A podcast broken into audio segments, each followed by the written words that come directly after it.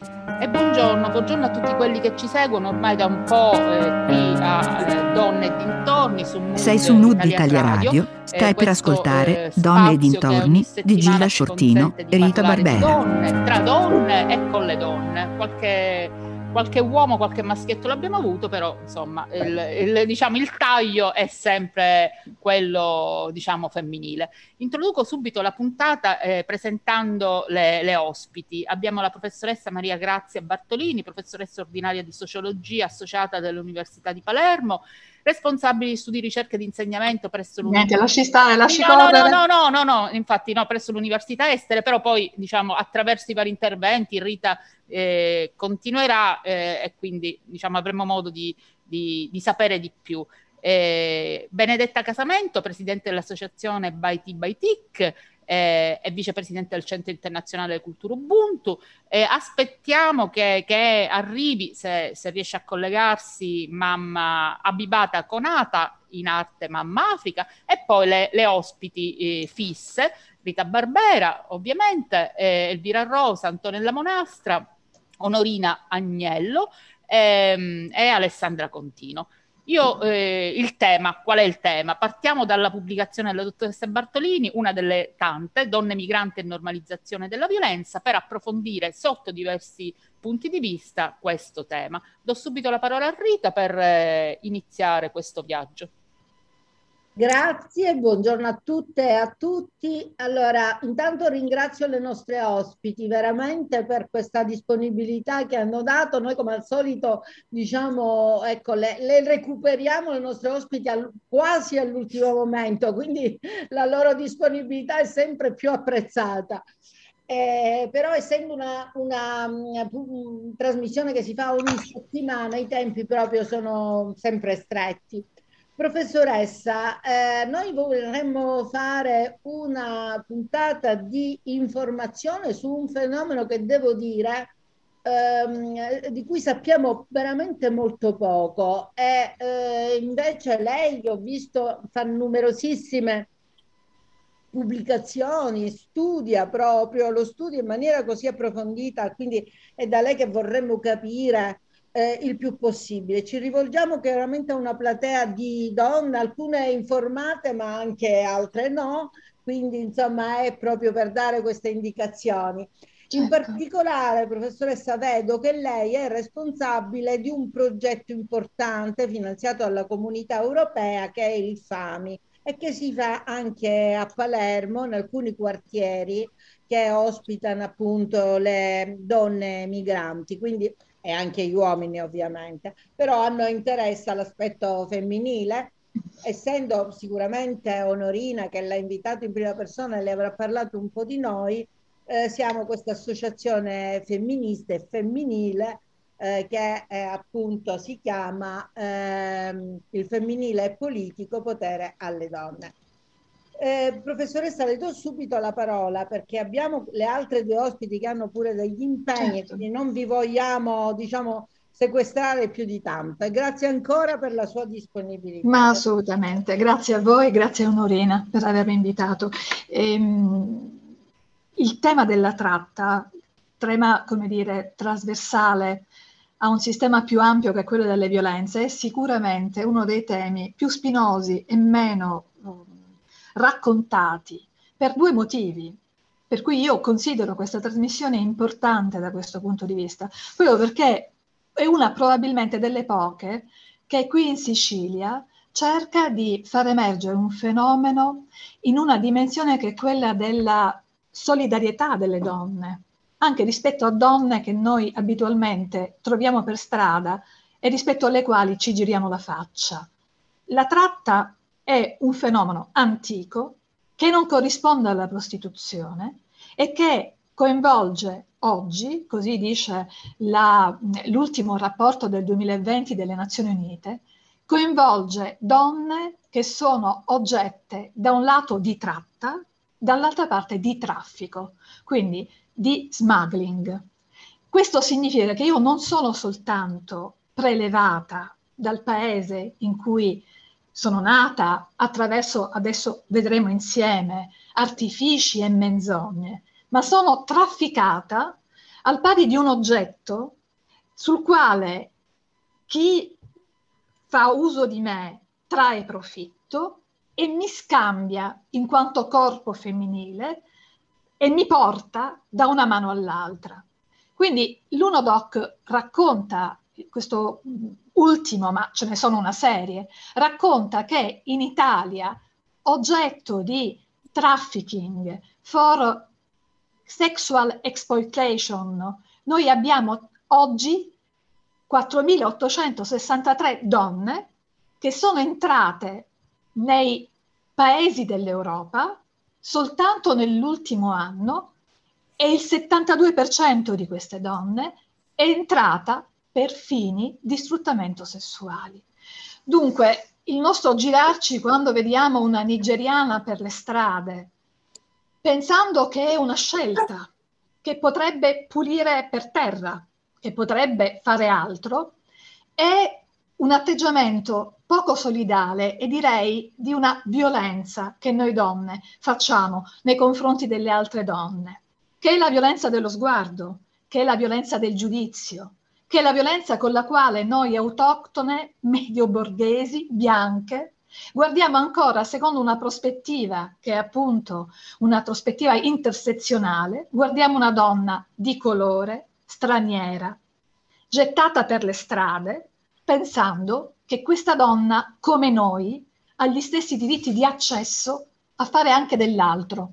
Ma poiché queste donne sono oggette di tratta e di traffico, questi diritti sono soltanto il nostro paravento per far finta che loro hanno libertà, una libertà di azione che di fatto non hanno. Quindi se il rapporto pubblicato nel 2020 delle Nazioni Unite dice che 4.863 donne sono arrivate in Italia e di queste il 72% è arrivato a scopo prostitutivo, allora vuol dire che noi come donne che facciamo parte di un paese avanzato dell'Occidente, cioè l'Italia, abbiamo ancora gravi problemi di effettivo pensiero democratico, di effettivo pensiero solidale. Direi che siamo donne di una cattiva sinistra.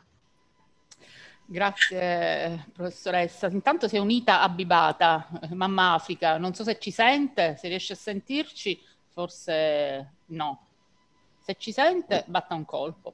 Niente, non, eh, intanto eh, proviamo ad andare avanti. Ehm, dico, il, il tema della, della tratta è, è, diciamo, molto, molto diciamo, delicato da affrontare, anche perché tra l'altro queste donne arrivano per mare vengono prese, eh, ad esempio quando sbarcano abbiamo questo fenomeno dei ticket men, questi uomini che vengono praticamente contattati dalle maman, molto spesso ignari eh, di quello che fanno per essere trasportate e arrivare a destinazione. Ci sono eh, molti interventi da parte delle forze dell'ordine, ad esempio la procura di, di Catania, la, la, la, mm, la eh, la direzione distrettuale di, di Catania ha, sta lavorando molto, tra l'altro è una delle prime in tutta Italia per, per numero di, di, salvataggi, tra virgolette, eh, di, di, donne. Quindi è un, un lavoro che, che, richiede sinergia. Io volevo ehm, chiedere, vabbè, Abibata non... Ehm, è una donna della Costa d'Avorio, eh, quindi ha un'altra esperienza,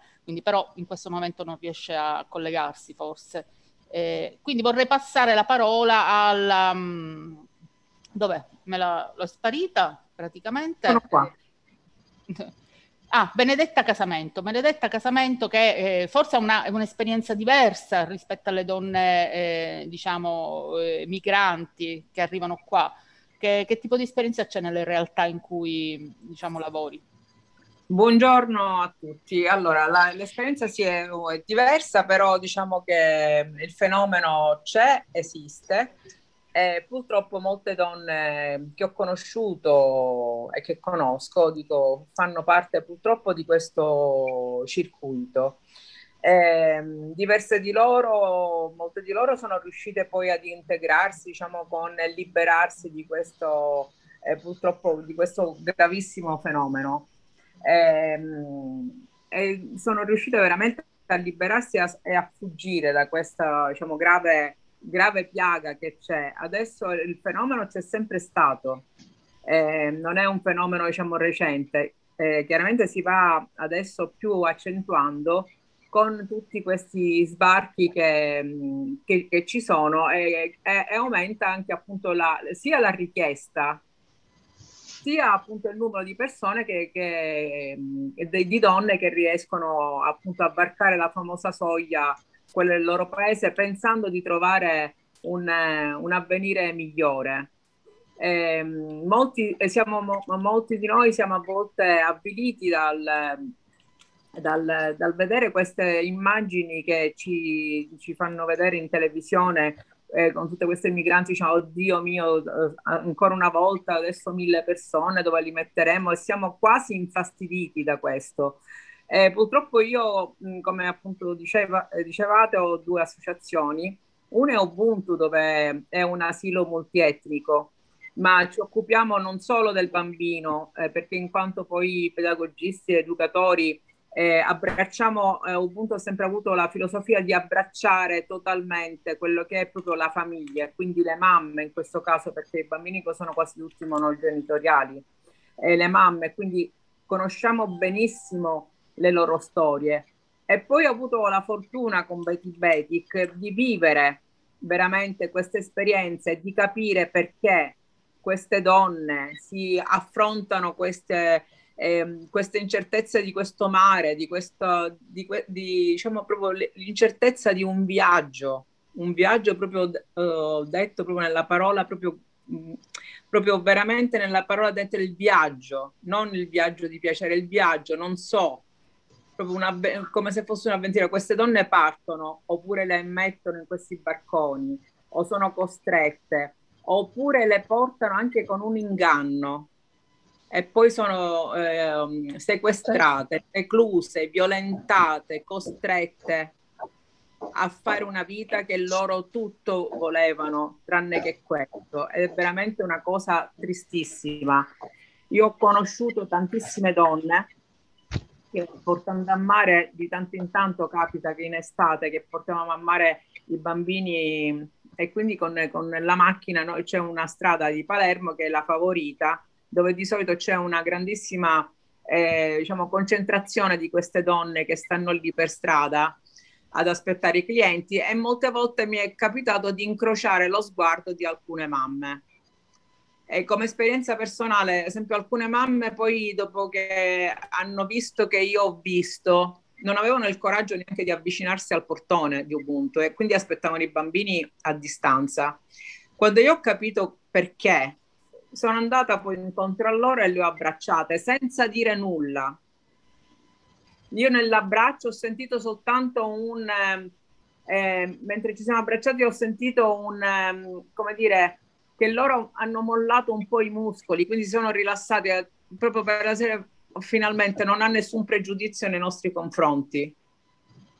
Quindi quando appunto dicevate prima, quando noi incontriamo queste donne, non, non pensiamo, ah vabbè, questa qua perché ci piace guadagnare, perché ci piace fare la bella vita. No, queste donne sono là perché costrette, perché certo. sequestrate, perché inseguivano una vita migliore di quella che avevano a casa e invece sono state tratte con, con l'inganno.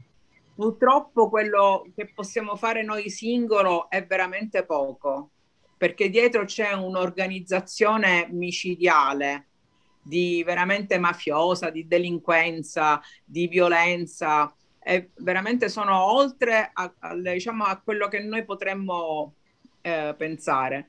Quindi il fenomeno c'è, si va, si va sempre più rafforzando ed è veramente triste eh, quello che noi possiamo fare appunto è divulgare la, la verità e veramente scontrarci con chi dice quelle lì stanno lì perché ci piace, perché vogliono guadagnare, perché sono venute qua a fare la bella vita.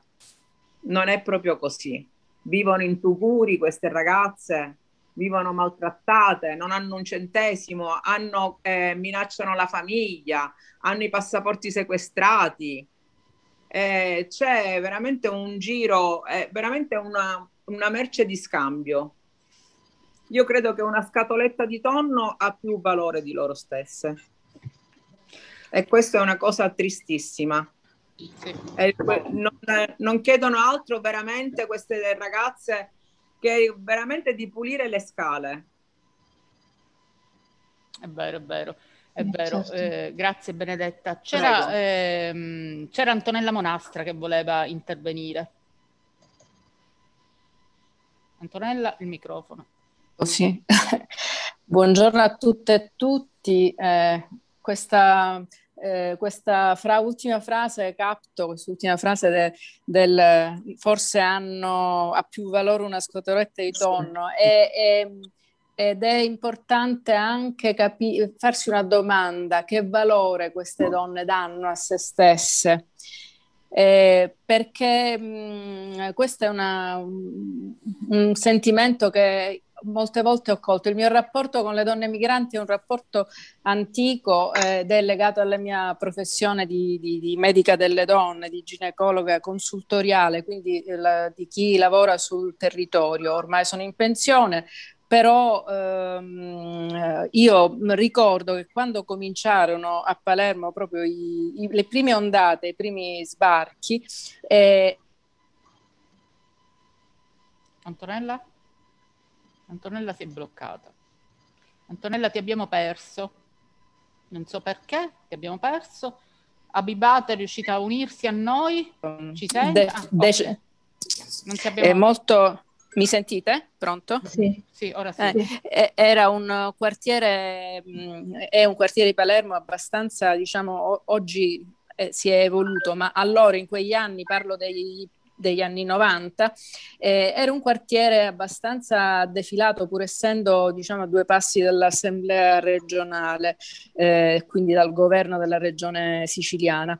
E in quegli anni c'erano delle donne, io ho tentato in tutti i modi di costruire un progetto come consultorio per poter eh, a, eh, accogliere le donne nei, in consultorio proprio pensando ovviamente al tema della prevenzione della loro salute, seguire le gravidanze, fare i pap test, quindi l'attività che normalmente si svolge in un consultorio.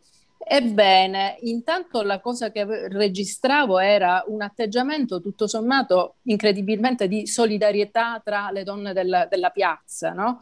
per cui eh, ci fu l'episodio di una donna migrante che eh, di una tunisina, mi ricordo che ebbe una minaccia d'aborto e le, le donne del, del, dei vicini di casa l'accompagnarono in un ospedale. Ecco, si era creato un clima veramente speciale.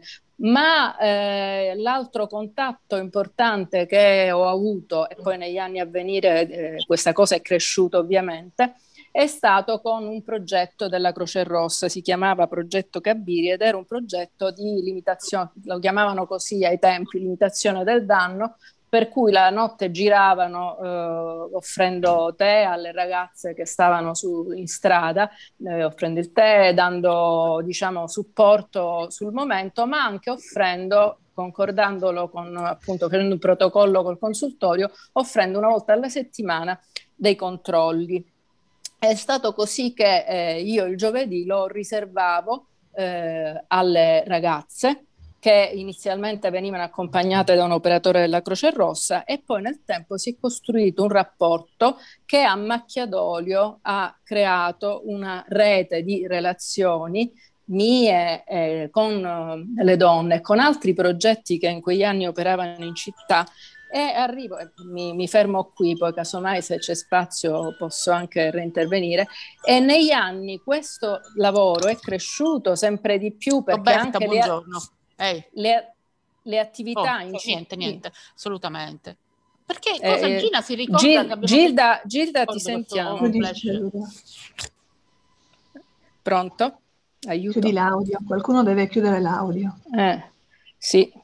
E, ehm, e, quindi c'è stata questa crescita poi anche in città di associazioni che si occupavano di migranti in generale e, e, e di donne migranti e quindi è stata una rete che è cresciuta, ehm, tant'è che poi eh, io ho partecipato come formatrice al primo eh, gruppo di, al Policlinico, al primo eh, diciamo, corso di formazione per mediatori culturali Ehm, è, è, stata un'esperienza che poi negli anni è continuata perché poi ne, negli ultimi anni ho partecipato agli sbarchi e anche lì diciamo l'esperienza di eh, donne che arrivano e anche in consultorio molte ragazze venivano portate eh, e, e raccont- ed era molto difficile entrare in contatto eh, avere la loro fiducia eh, perché eh, era evidente che avevano vissuto delle esperienze drammatiche, a prescindere dal,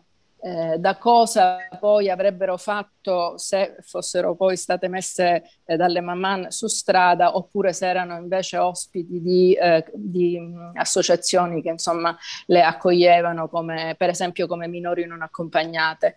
Dunque, diciamo, il quadro è veramente complesso e condivido la posizione della professoressa che, della professoressa che ha parla, parlato inizialmente eh, sul fatto che eh, da donne bianche eh, medio borghesi eh, dovremmo forse riflettere molto sulla nostra capacità di costruire relazioni con queste donne. E, ehm, e quindi e poi vabbè, eh, l'attività diciamo, di consigliera comunale è stata molto anche legata all'attività in generale sul, sul tema delle, delle, migrazioni e quindi sul sostegno, alla, eh, sostegno all'inclusione diciamo, e all'integrazione eh, di queste persone che vengono da noi come si è sempre verificato nell'umanità, cioè la, la migrazione è un fenomeno eh, in, in, insopprimibile perché fa parte della, della vita dell'umanità. Chiudo. Sì, certo. E, se permette, dottoressa, se permettete, col, colleghe o colleghe di questa avventura, vorrei dire qualcosa rispetto a quello che sono stati gli interventi che mi hanno preceduto punto importante sul quale si stanno facendo delle ricerche. La maternità nella tratta è un punto dolente, proverò a discuterne tra un poco. Punto altrettanto importante è quello che ha raccontato la dottoressa, che ha comunque fatto una buona esperienza. E allora io provo a dire qualcosa di buono oltre alla parte mia critica che è stata detta prima. Le attività della dottoressa meritevoli da punto di dal punto di vista della tolleranza, dell'accoglienza, del rispetto dell'altro, trovano però a Palermo una, dire, un contenitore importante, che è il protocollo di Palermo, che è stato firmato nel 2000, che è andato in azione, se così si può dire, nel 2003 e che riprende alcune delle indicazioni che sono state precedentemente enunciate dal protocollo delle Nazioni Unite sulla prevenzione, sulla soppressione, sulla persecuzione del traffico degli esseri umani. Che cosa ci racconta il protocollo di Palermo sulla scia di quello che è stato il protocollo sulle Nazioni Unite? ci racconta innanzitutto che chi è oggetto di tratta, e questo è importante perché si comprenda per tutte noi e si dia anche una, dire, una costruzione razionale a qualcosa che tocca le corde dell'umano, perché l'umanità la si può sempre mettere fuori, però noi ci chiediamo poi razionalmente perché. Ecco, quando l'umano non è legato a una dimensione metafisica, ma è in realtà una dimensione cogente di realtà e trovo una ragione, allora la ragione diventa il punto importante. E il punto importante è il seguente. Chi è vittima di tratta e quindi successivamente di traffico, quindi chi è stata trasformata in un, in un oggetto di tipo sessuale e successivamente è stata trafficata, è, secondo il protocollo, subisce una, una violenza che ha tre costituzioni. Tecnicamente si chiama APOV, ma ne parliamo dopo, che vuol dire abuso in italiano di posizione di vulnerabilità e si definisce attraverso tre dimensioni che anche la Corte dell'AIA ha riconosciuto. Prima appunto l'atto, cioè chi è vittima di tratta è una donna che è stata reclutata, trasportata, trasferita e alla fine accolta a scopo prostitutivo, anche se questa non è prostituzione, è tratta e traffico. Poi si tratta di individuarne i mezzi.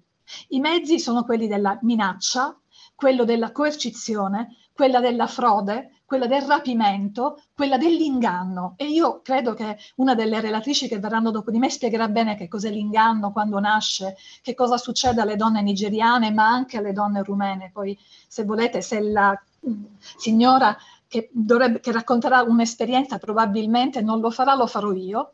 E poi c'è una dimensione di scopo, che è appunto lo sfruttamento, in questo caso sessuale, ma non dimentichiamoci che ci sono altre forme di sfruttamento, per esempio il lavoro forzato, le prestazioni forzate, e in tutto questo c'è il ricatto.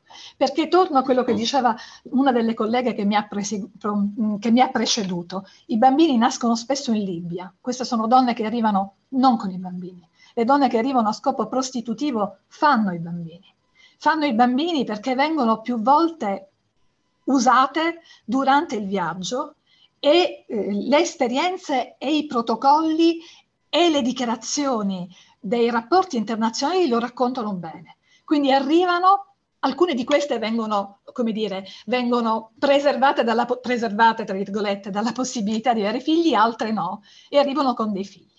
E il figlio diventa un'arma di ricatto. Quindi la maternità diventa una, una maternità vissuta nella violenza è ricattata, perché avere un figlio significa che io te lo lascio finché tu paghi il debito e lo sappiamo, finché tu ti prostituisci ad oltranza, perché altrimenti tu sei una clandestina, io vado alle forze dell'ordine, io mando qualcuno alle forze dell'ordine e tuo figlio, come più volte è accaduto, come direbbe la, la mia collaboratrice di ricerca, che è la dottoressa Raffaella Pasca- Pasquale, che ha scritto un libro sulla maternità nella tratta, e io ti, è quello che accade che lo Stato italiano non ha altre leggi che quelle che osservano che evidenziano lo stato di difficoltà in un ambiente, in un contesto che è un contesto deprivato culturalmente, se non economicamente, deviante, tra virgolette. E quello che accade, come è accaduto più volte, è che i bambini in donne che sono, si sono prostituite vengono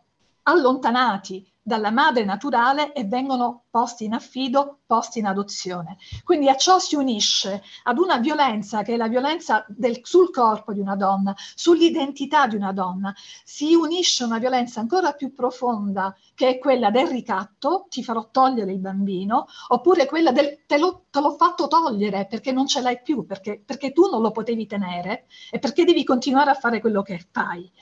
Altro elemento disturbante è che molte delle donne che per, arrivate vanno negli SPRAR, negli ex SPRAR e nei casse, quindi fanno parte di quello che è un circuito dell'accoglienza, sono state, e questo lo racconto io stessa attraverso alcune ricerche svolte da assistenti sociali, donne che hanno lavorato nei centri di accoglienza, trovano in quel luogo, luogo non luogo, che è quello dell'accoglienza, la condizione con la quale si prostituiscono comunque, sono comunque oggetto di violenza e oggetto di traffico. E questo apre un ulteriore vulnus, che è il vulnus nel circuito dell'accoglienza, cioè spesso nella incapacità, pur accogliendo una, una vittima, di eh, preservarla dal continuare in una condizione di sfruttamento. Quindi se dovessi parlare della tratta, io direi che è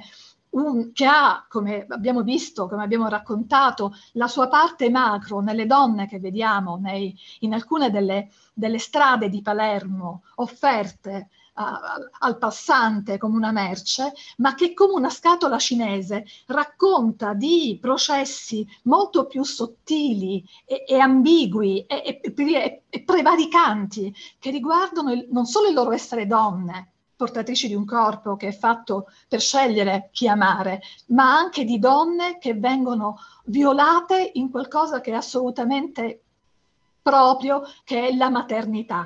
E ricerche eh, svolte in questo ultimo periodo raccontano proprio di questa dimensione assolutamente delicata con la quale il bambino che nasce in una condizione di traffico non solo di, di, tratta ma di traffico, diventa eh, il, dire, il bonus della madre, ma diventa l'oggetto del ricatto e c'è da discutere su come le leggi e se volete i servizi sociali valutano la possibilità o meno di lasciare o condurre in una condizione di affido il bambino nato da donne che sono vittime di tratta. E lì il discorso diventa ancora più orribile perché non si sa chi si salva e chi muore. Muore la madre che non ha più neanche la possibilità di immaginare di poter veder crescere un figlio nascondendo, quando possibile, il suo lavoro, rea- lavoro reale o è meglio che il bambino venga strappato, come la legge poi prevede, perché è quello che prevede, da una madre che è formalmente inadempienze, inadempiente rispetto ai requisiti minimi della, della di un figlio e venga adottato o venga trasferito attraverso affido ad altre famiglie. Quindi si, apra, si apre un vulnus che non è soltanto quella della tratta, ma è un vulnus ancora più, come dire, per, pervicace, ancora più radicato, ancora più pesante, che è quello delle donne vittime di tratta e la loro esperienza ricattata, umiliata e sottoposta continuamente alla, alla paura di, una, di, una, dire, di un abbandono, di una separazione da quelli che sono i loro figli, perché la legge italiana, se da un lato ha come dire, fatto proprio protocolli come quello di Palermo, protocollo bellissimo. Noi sappiamo che il protocollo non è una legge, ma è un'indicazione, è un'indicazione collettiva, una strategia di messa in campo di strumenti, in questo caso di accoglienza e, di, e riparativi nei confronti delle donne vittime di tratta, ma sappiamo anche che la legge italiana, come quasi tutta la legislazione europea, non contempla la possibilità di prendere in carico una donna vittima di tratta insieme a suo figlio e quindi di creare relazioni di empowerment, possibilmente al femminile, no? che siano rispettosi anche di una maternità nata nella violenza. E su questo secondo me dobbiamo discutere. Ed è anche importante che chi ci ascolta e che conosce meno questo tema, oltre a, a fare i conti con la propria immagine, come diceva la, la dottoressa che mi ha preceduto, di donna bianca eh, in, che vi, occidentale che vive una condizione sicuramente culturalmente diversa dalla sua, tenga presente che queste donne subiscono anche una violazione che è quello della loro dimensione più intima e propria, che è quello dell'essere madri, e, e che secondo me dovrebbe creare maggiore convergenza di intenti, soprattutto fra le donne. Maggiore consapevolezza proprio a partire dalle esperienze che chi è madre e chi non lo è come io, ma che co- come sono io, che non sono madre, ma che sono poten- sarei stata potenzialmente madre, comprendo quale dramma queste donne che sono buttate sulla strada vivono rispetto a una maternità continuamente vilipesa, continuamente ricattata. E poi se mi date l'ultima volta una parola, eh. parleremo anche degli uomini, perché secondo me è importante raccontare un po' quello che è l'overboy method, no? Quindi il metodo del fidanzato che molti di questi sfruttatori usano sì. qui in Italia per tenere con sé le donne sfruttate. Anche perché là c'è un fenomeno. scusatemi. No, no, no, ma no, veramente eh. dovrebbe parlare lei per tutto il tempo, no? anche perché tra no. l'altro quando lei introduce il tema del, dell'uomo, qua eh, l'uomo che arriva solitamente il nigeriano, deve decidere se trattare eh, la prostituzione eh, oppure se mettere diciamo, eh, per strada o nelle connection house eh, la propria fidanzata oppure eh, diciamo, dedicarsi al, alla droga, quindi la, la mafia nigeriana subentra certo. da questo punto di vista. Quindi diciamo droga, merce e corpo dico, si, si, equiparano e siamo lì e torniamo indietro. Io credo che Abibata sia tornata con noi, non so se ci sente, ci provo sempre, ma eh, niente, non, non, ci sentirà. C'era Nel frattempo, scu- eh, eh scusa eh, Gilda, io volevo un attimo, eh, proprio un, un flash, testimoniare eh, proprio la grandi, quando dicevano di, era difficile entrare in contatto con le ragazze ven- che venivano in consultorio,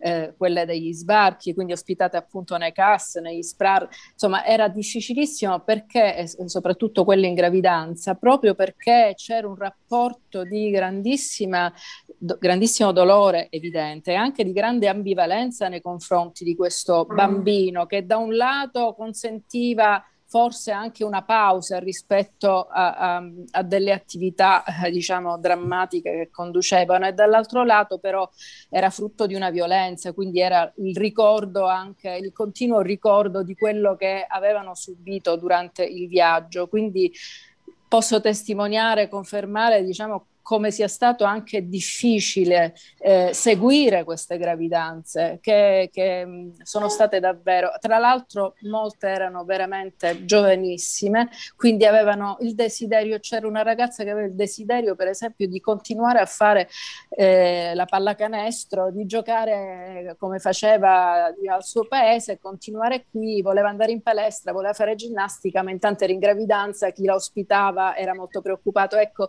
dico, era veramente veramente difficile entrare in relazione. Qualche volta ci si riusciva e qualche volta no, più spesso no. Grazie, Grazie scusate per questa no, incursione. No, no. no assolutamente. Io eh, credo che ci siano due interventi, uno di Onorina e poi di, di, Rita Barbera. Onorina, vuoi dire tu qualcosa e poi torniamo alla, alla professoressa Bartolini? Sì, credo che comunque ci sia Bibate, quindi se sì. vogliamo, far, eh, sì, vogliamo eh, fare... Sì, eh, infatti, la, chi- la, chiamo da tempo, ma non, non risponde, quindi... Sì, non... perché ha disattivato, ha, disa- eh, ha se, l'audio attivo. Se volesse palesarsi, dirci ciao... niente, non ci sente, lo vedi, per questo non... Eh, Abibata, quando ci sentirai, noi siamo qua. Ciao eh, e ti, ti apriamo eh, le, le, porte. Onorina. Sì, ok. Allora io volevo ricondurre praticamente il fenomeno ad un passo antecedente a quello che è appunto la, il fenomeno della tratta proprio eh, qui da noi appunto in, in, Italia, in Occidente. Volevo ricondurre tutto questo a quello che è appunto il fenomeno, il fenomeno migratorio come questo si contestualizza nelle, in quelle che sono appunto quella che è la migrazione contemporanea e quella che è la migrazione internazionale e di come spesso appunto la politica interviene, interviene questo, in questo con, delle, con le politiche di, di controllo e, e, come noi ci siamo, come noi ci sentiamo, ci sentiamo minacciate da quella che è appunto la, la migrazione, soprattutto eh, contestualizzandola con quella che è la migrazione femminile, con la violenza che le donne subiscono fin dal, dal loro percorso migratorio, perché la violenza appunto non, non, viene, non avviene soltanto, cioè inizia, dalla, inizia nel viaggio dove le donne perdono appunto eh, perdono la cognizione del, del proprio corpo e, e, sono subordinate a quello, a quello che è il, appunto il potere maschile. E a, naturalizzando quella che è la, la, la, le, forme, le diverse forme di violenza.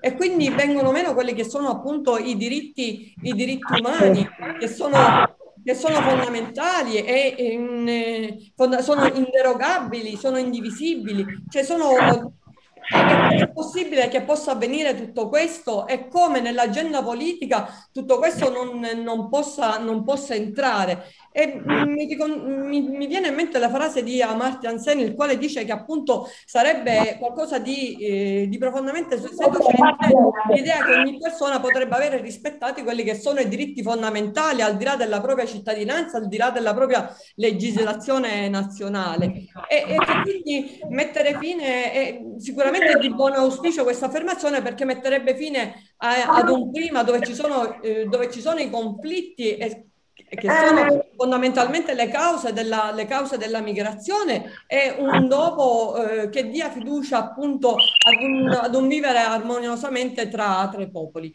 Quindi io adesso chiedo cioè, mm, mm, chiedo a, alla, alle ospiti eh, come questo possa, rispetto alla, rispetto alla, ricerca scientifica e rispetto alle buone pratiche che sono messe in atto, in atto dal terzo settore molto spesso, e, mh, mm, si vanno a scontrare invece con quelli che sono i livelli eh, essenziali di assistenza nei confronti di, nei confronti di, queste donne o nei confronti dei migranti, dei migranti in genere. E, e come, quale, quale, potrebbe essere, eh, dico, il meccanismo da attivare affinché si attivi un meccanismo di un circuito, eh, di un circuito positivo, di a, poter attivare e far sì che si, for, si faccia, come dire, la, la, politica stessa a carico di, di questi sistemi.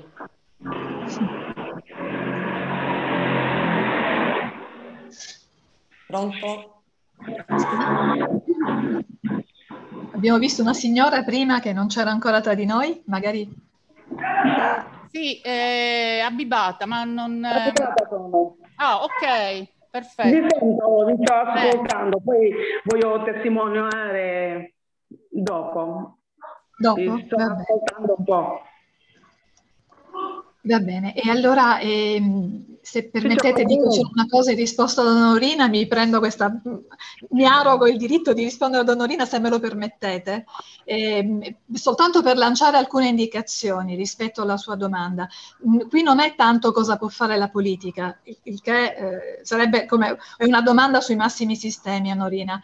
Il tema è che cosa possiamo fare noi donne, perché eh. guardate, se c'è una cosa importante che i movimenti femministi e i movimenti culturali culturali che ci vedono noi donne di questo terzo millennio uscire fuori da grandi condizioni di eh, patriarcato, di subalternità. Abbiamo visto gli anni 60 e 70, eh, le lotte per le donne per emanciparsi nel mondo del lavoro e poi gli anni 90, i movimenti fino ad oggi, i movimenti Me Too, eh, che hanno visto sempre noi donne, almeno teoricamente, almeno sul piano culturale, affrontare il problema della violenza sessuale all'interno del mondo del lavoro, il fatto che potevamo fare delle cose solo a condizioni che eh, e non voglio entrare su discorsi anche personali, io non sono a Bologna ma sono a Palermo per motivi che riguardano condiz- la condizione che, il condizionamento. Allora io dico, noi donne nella nostra esperienza, la dottoressa lo ha già fatto vedere, eh, le assistenti sociali, le psicologhe che lavorano a contatto con, ma anche le insegnanti che lavorano a contatto con donne vulnerabili, dove il vulnus è proprio in questo epicentro dello sfruttamento di quello che è loro essere donne, allora secondo me sarebbe importante creare forme di empowerment, di ricostituzione di relazioni al femminili, dove la nostra minorità, che non è una minorità di due secoli fa, eh, ma di 50 anni fa, perché io vi ricordo che ci sono professioni a cui noi siamo, state, è stato possibile entrare in alcune professioni soltanto 40 anni fa.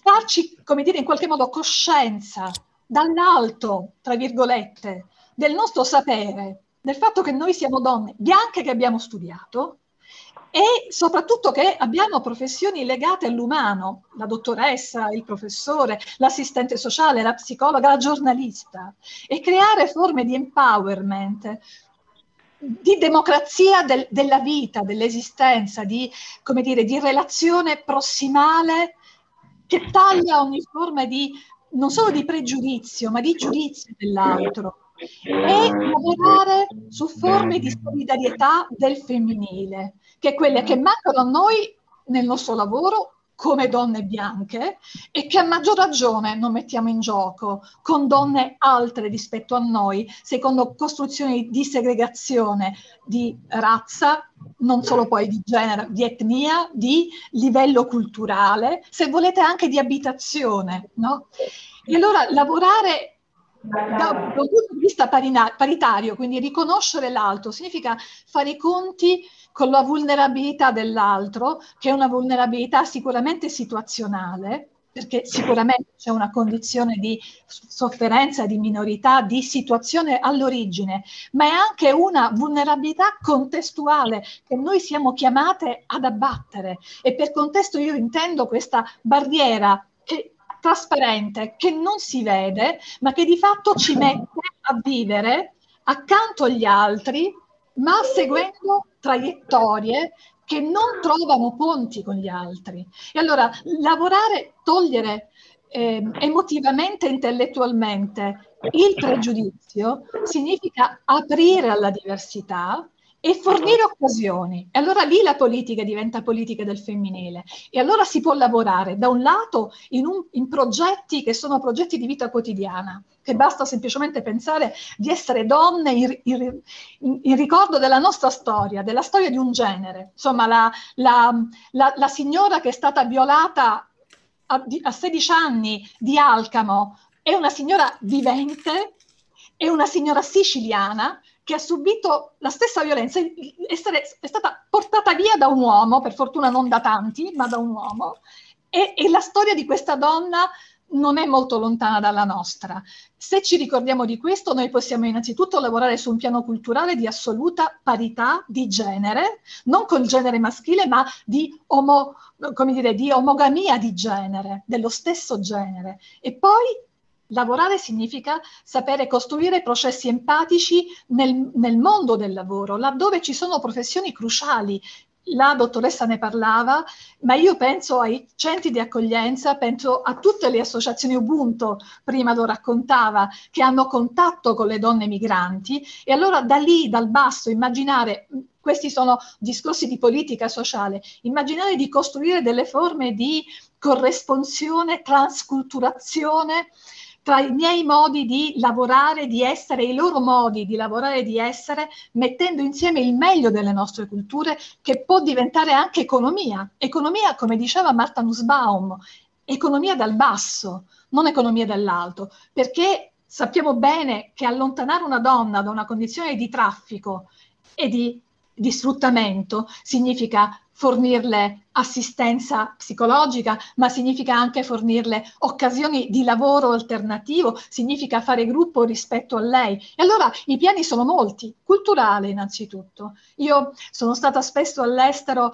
e nella mia piccola esperienza di donna bianca so cosa vuol dire non conoscere la lingua degli altri e balbettare lingue che non sono le mie anche se sono andata da studiosa. E posso immaginare che cosa sia per una donna che viene da, da un altro continente essere qui e non parlare. Il gioco, la storia della mediazione transculturale la conosciamo e non voglio aprire quel versante, ma voglio solo farvi notare come è difficile, è tutta una montagna per una donna che è vittima di traffico, che non conosce la lingua e che non ha i documenti. Allora, il primo è culturale, il secondo è di costruzione di, ehm, di potenziamento non situazionale, non, quello non lo possiamo fare, ma delle circostanze. Quindi lavorare in un contesto adeguato significa fornire occasioni di empowerment dal punto di vista della, dello, dello, studio, del, dello strumento che deve utilizzare la lingua, per esempio, del lavoro, e poi accompagnamento empatico, quindi il lavoro del, dello psicologo, del, anche dello psicologo di quartiere in questo caso, di coloro che in qualche modo riescono ad aprire canali comunitari, ma di comunità laica. Io vi parlo di comunità quando parlo di Gemeinschaft, quindi di comunità di soggetti che lavorano in maniera sincretica e lavorano in maniera, come dire, democratica con le donne vittime di tratta. Questo significa aprire una serie di canali, ma a partire dalla dimensione personale che è quella culturale. Quando la, la, la la relatrice che mi ha preceduto ha raccontato che ha abbracciato eh, la donna che andava a prendere i bambini, quel gesto simbolico importantissimo è un gesto che noi dovremmo imparare a fare anche solo con lo sguardo, perché lei ha saputo fare molto meglio di quello che la maggior parte di noi sa fare, ma ci sono tanti modi per fare sentire stranieri, estranei, diversi, sporchi le persone. Quello è il primo, insieme a quello una serie di strategie devono, sulle quali politica, le politiche sociali devono far, che devono far fronteggiare e devono attuare in una prospettiva di empowerment della persona in cui, ripeto, il femminile deve fare scuola. Il fatto che noi siamo donne uscite da condizioni di prevaricazione, di patriarcato da pochissimo, deve consentirci di lavorare meglio di altre e di altre donne, di altri popoli, di altre nazioni. E mi fermo perché e vi chiedo scusa se no, no, no, ma no, no, no, non parla troppo assolutamente, è che il tempo è sempre, eh, diciamo, misero rispetto a, a, alle grandi, alle tante cose, diciamo, ai grandi sì. temi, sia anche il fatto di, di, poterlo approfondire e affrontare sempre temi come questo da diversi punti di vista. Io vorrevo sentire Abibata, eh, Abibata sì, che eh, diciamo eh, ha un'esperienza... No, no, no. Scusate, io volevo ah. salutare soltanto perché devo andare.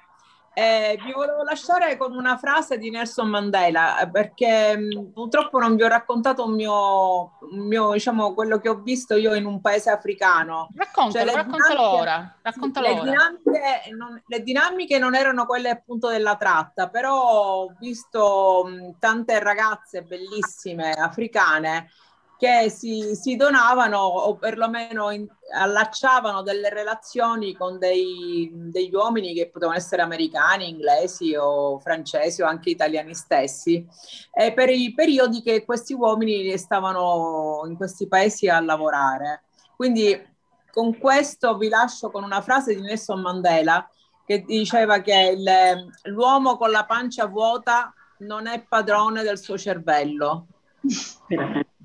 E quindi è la verità. Eh, noi quello che rispondo velocemente a quello che diceva Onorina, la politica, la politica non so cosa può fare perché è troppo complicato, però quello che possiamo fare noi nel nostro piccolo, almeno io che sono sempre stata abituata ad operare dal basso, proprio dal, da quello, dal livello terra, di divulgare quello che è il nostro pensiero, di confrontarci con altre donne che siano colte, che siano incolte, di far capire a queste donne che non sanno quello veramente che a volte giudicano senza sapere quello che c'è dietro a una qualsiasi ragazza che sia nigeriana, che sia rumena, che sia anche palermitana stesso, quello che c'è dietro quel lavoro che stanno svolgendo in quel secondo, in quel momento, che non è, è facilissimo giudicare e additare ma non si, non, non si sa finché veramente si devono conoscere le storie.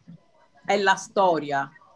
È vero questo, quello che possiamo fare noi personalmente, io che sono abituata sempre, ripeto, ad agire dal bassissimo, è quello di divulgare la nostra parola, ovunque noi ci siamo, non appunto a livello eh, comunità, proprio comunità nel senso proprio largo della parola, non quella della Chiesa, ma proprio comunità proprio laica di, di, perché purtroppo anche a Palermo abbiamo ancora una mentalità molto, molto chiusa e bigotta.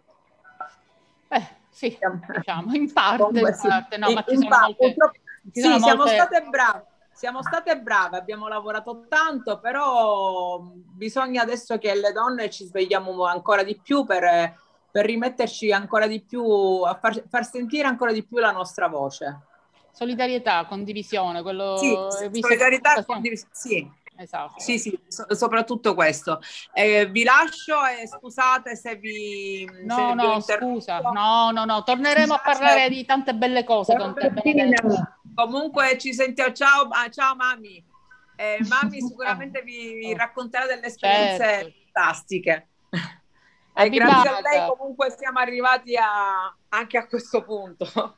Certo, certo. Grazie ancora, arrivederci. Grazie. Abibata, Abibata, sentiamo la tua voce, la tua esperienza importantissima. Allora, ehm, io sono della Costa d'Avorio, come le sapete voi, però sto lavorando come le donne del Burkina Faso, dove Bettina e le ragazze hanno fatto tante esperienze, hanno visto tante cose, come le diceva lei. Diciamo che mm, la Nigeria è un paese che qua si vede che le ragazze vengono eh, giurando sui voodoo per fare quelle che stanno facendo per strada. Invece è quasi tutta l'Africa queste cose che quando arrivano qua eh, ogni tanto noi riusciamo a recuperare le donne de, del nostro paese che sono quelle della Costa d'Avorio. Rius- noi riusciamo a parlare con loro diciamo io in prima che faccio l'interprete. E cerco facendo la loro audizione che sento quelle che mi dicono poi dopo cerchi di intracciare queste ragazze parlando con loro. Fate attente perché queste persone poi vi perseguitano, vengono in Italia e vi, fanno fare quelle che eh, fanno fare i ragazzi nigeriani. E ci sono tanti ragazzi di Costa d'Avorio che per vergogna restano a uscire di questa cosa.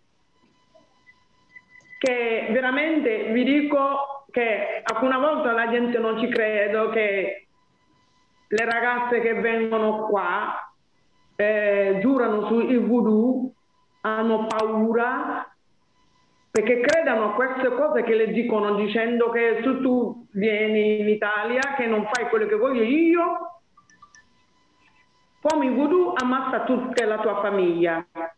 Sì. E fa che le ragazze hanno paura di lasciare la strada, sono sempre lì. Io credo che non voglio parlare troppo perché ho sentito troppe cose le ragazze che in Libia le mettono, le chiudono in prigione, quando sono lì le prendono, diciamo, scegliano quelle che vogliono ogni giorno, le facciano uscire, vanno a fare quello che vogliono e le portano indietro. Possono fare un anno, due anni facendo queste cose. Appena vedono che loro non hanno più la forza, cosa fanno? Si mettono sulla barca e le fanno venire qua. Alcune volte anche arrivando qua incontrano gli amici di queste persone che lo spingono a fare queste cose qua. E, per la mafia nigeriana è una, un'organizzazione che è difficilissimo. Noi possiamo cercare di fare tante cose, però è difficile distruggere questa, diciamo, quella parte nigeriana. Perché finché da loro non sono convinte che questa cosa, appena esci di là non ti può fare niente, sarà un po' difficile. Sarà un po' difficile. Come l'ha detto Bettina, la politica in queste cose parla, ma non crede che possono fare tanti. Siamo noi donne, voi italiani, che ci siete sempre occupati di queste cose. Grazie a voi si può cambiare tante cose, grazie a voi. Perché se voi vi fate sentire, vi fate sentire come un gruppo di persone, se siete tanto, io credo che l'Italia, diciamo, non è come da noi, dove la donna non ha parole. Perché qua per gli anni è cambiato tante cose perché voi avete oggi il diritto di parlare che fino ad ora in Africa non abbiamo ancora diritti. Con l'associazione Betty Betty Mamma Africa in Burkina abbiamo cercato un posto dove una donna non può sedere dove ci sono gli uomini per parlare. Siccome io sono nella costa lavoro, andando là, cioè, mi mette in ginocchio, chiede scusa, poi comincia a parlare come uomini. Siamo riusciti a fare tante cose però c'è sempre questa cosa quando vengono qua, eh, prende un'altra strada. Poi l'immigrazione, come si dice, è diventato un business. Sì. Un business dove per, per bloccarlo ci vuole voi donne. Io credo che come l'avete, stiate facendo oggi, sì, ci sono tante persone che si uniscono a voi, che anche io voglio fare parte di questa lotta, poter aiutarvi nel mio piccolo, cosa posso fare, vi aiuto pure a fare. Io vi dico sono disponibile, perché vede la mia razza che si peggiora invece di migliorare, si peggiora ogni giorno venendo queste barche. Per esempio in Costa d'Avorio sta peggiorando perché la politica fa che non è più la politica, è diventato un problema di etnie. È diventato un problema di etnie. Allora, appena avvicina un po' l'elezione, la gente comincia a scappare, soprattutto le ragazze che oggi sono pieni in Marocco e in Tunisia. Mi hanno mandato un, un video che dopo che ho guardato cancellato, mi sono messa a piangere. Immagino. Prendo queste ragazze in Costa d'Avorio dicendo vi porto in Italia in Francia. Arrivano in Marocco, sono bloccati, non possono uscire, diventano una merce dove approfittano ogni giorno. Tra di loro c'è una che ha rubato il telefono del suo dottore di lavoro, siccome lei ha il telefono dei suoi amici, ha chiamato qualcuno chiedendo aiuto, gridando, non ha manco finito di gridare, è entrato il signore e l'ha violentato in diretta.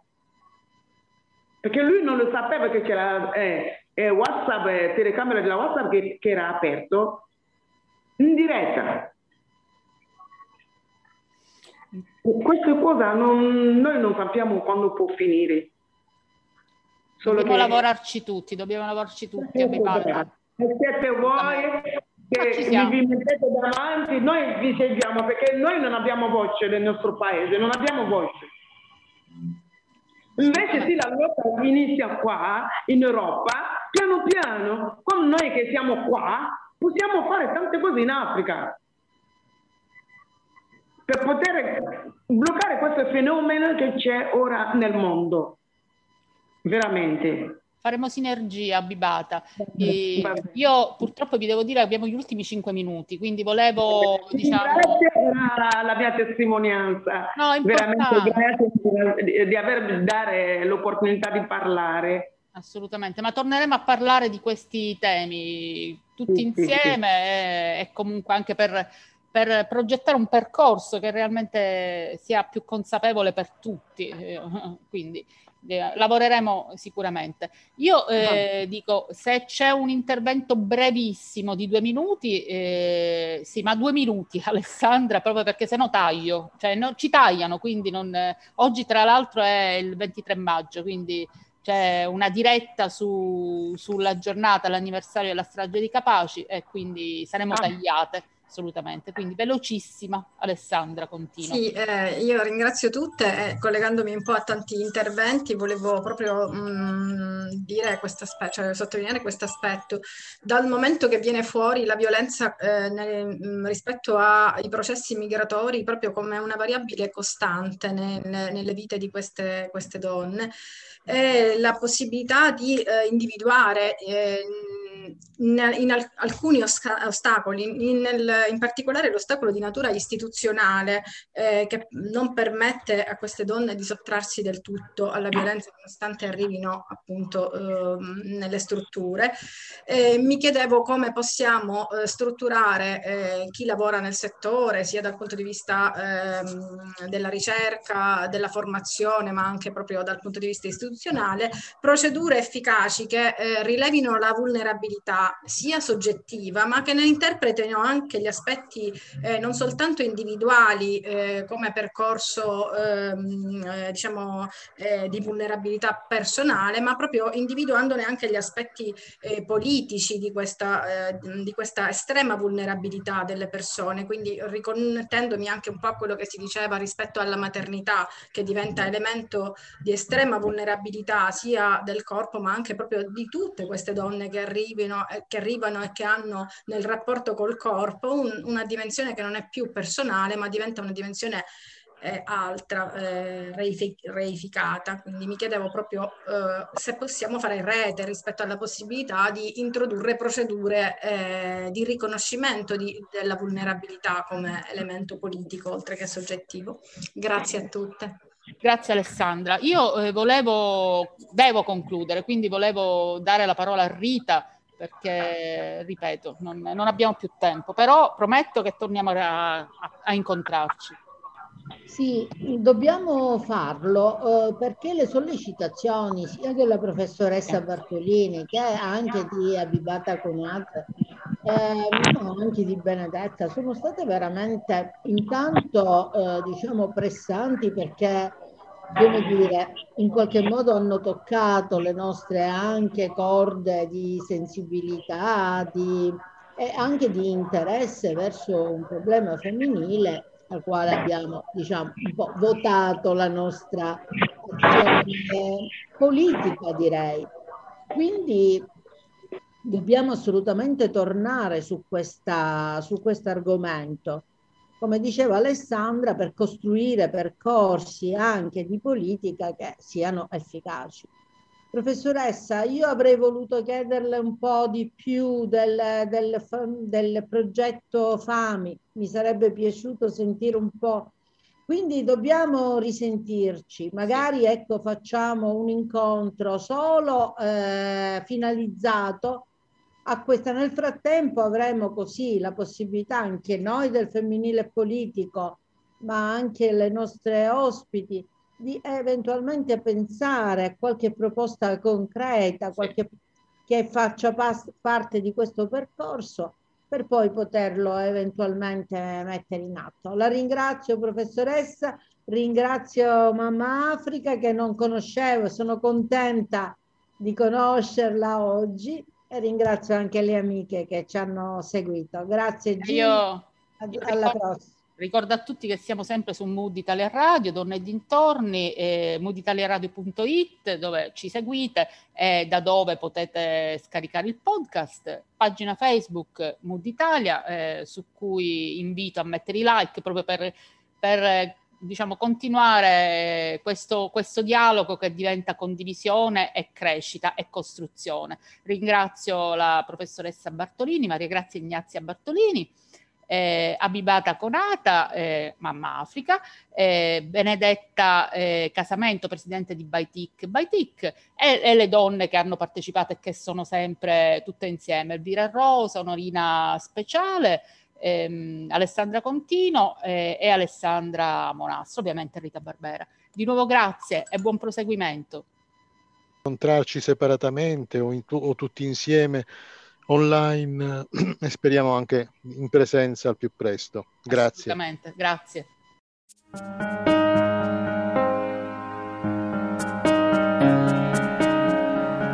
Sei su Mood Italia Radio, hai ascoltato Donne e dintorni di Gilda Sciortino e Rita Barbera.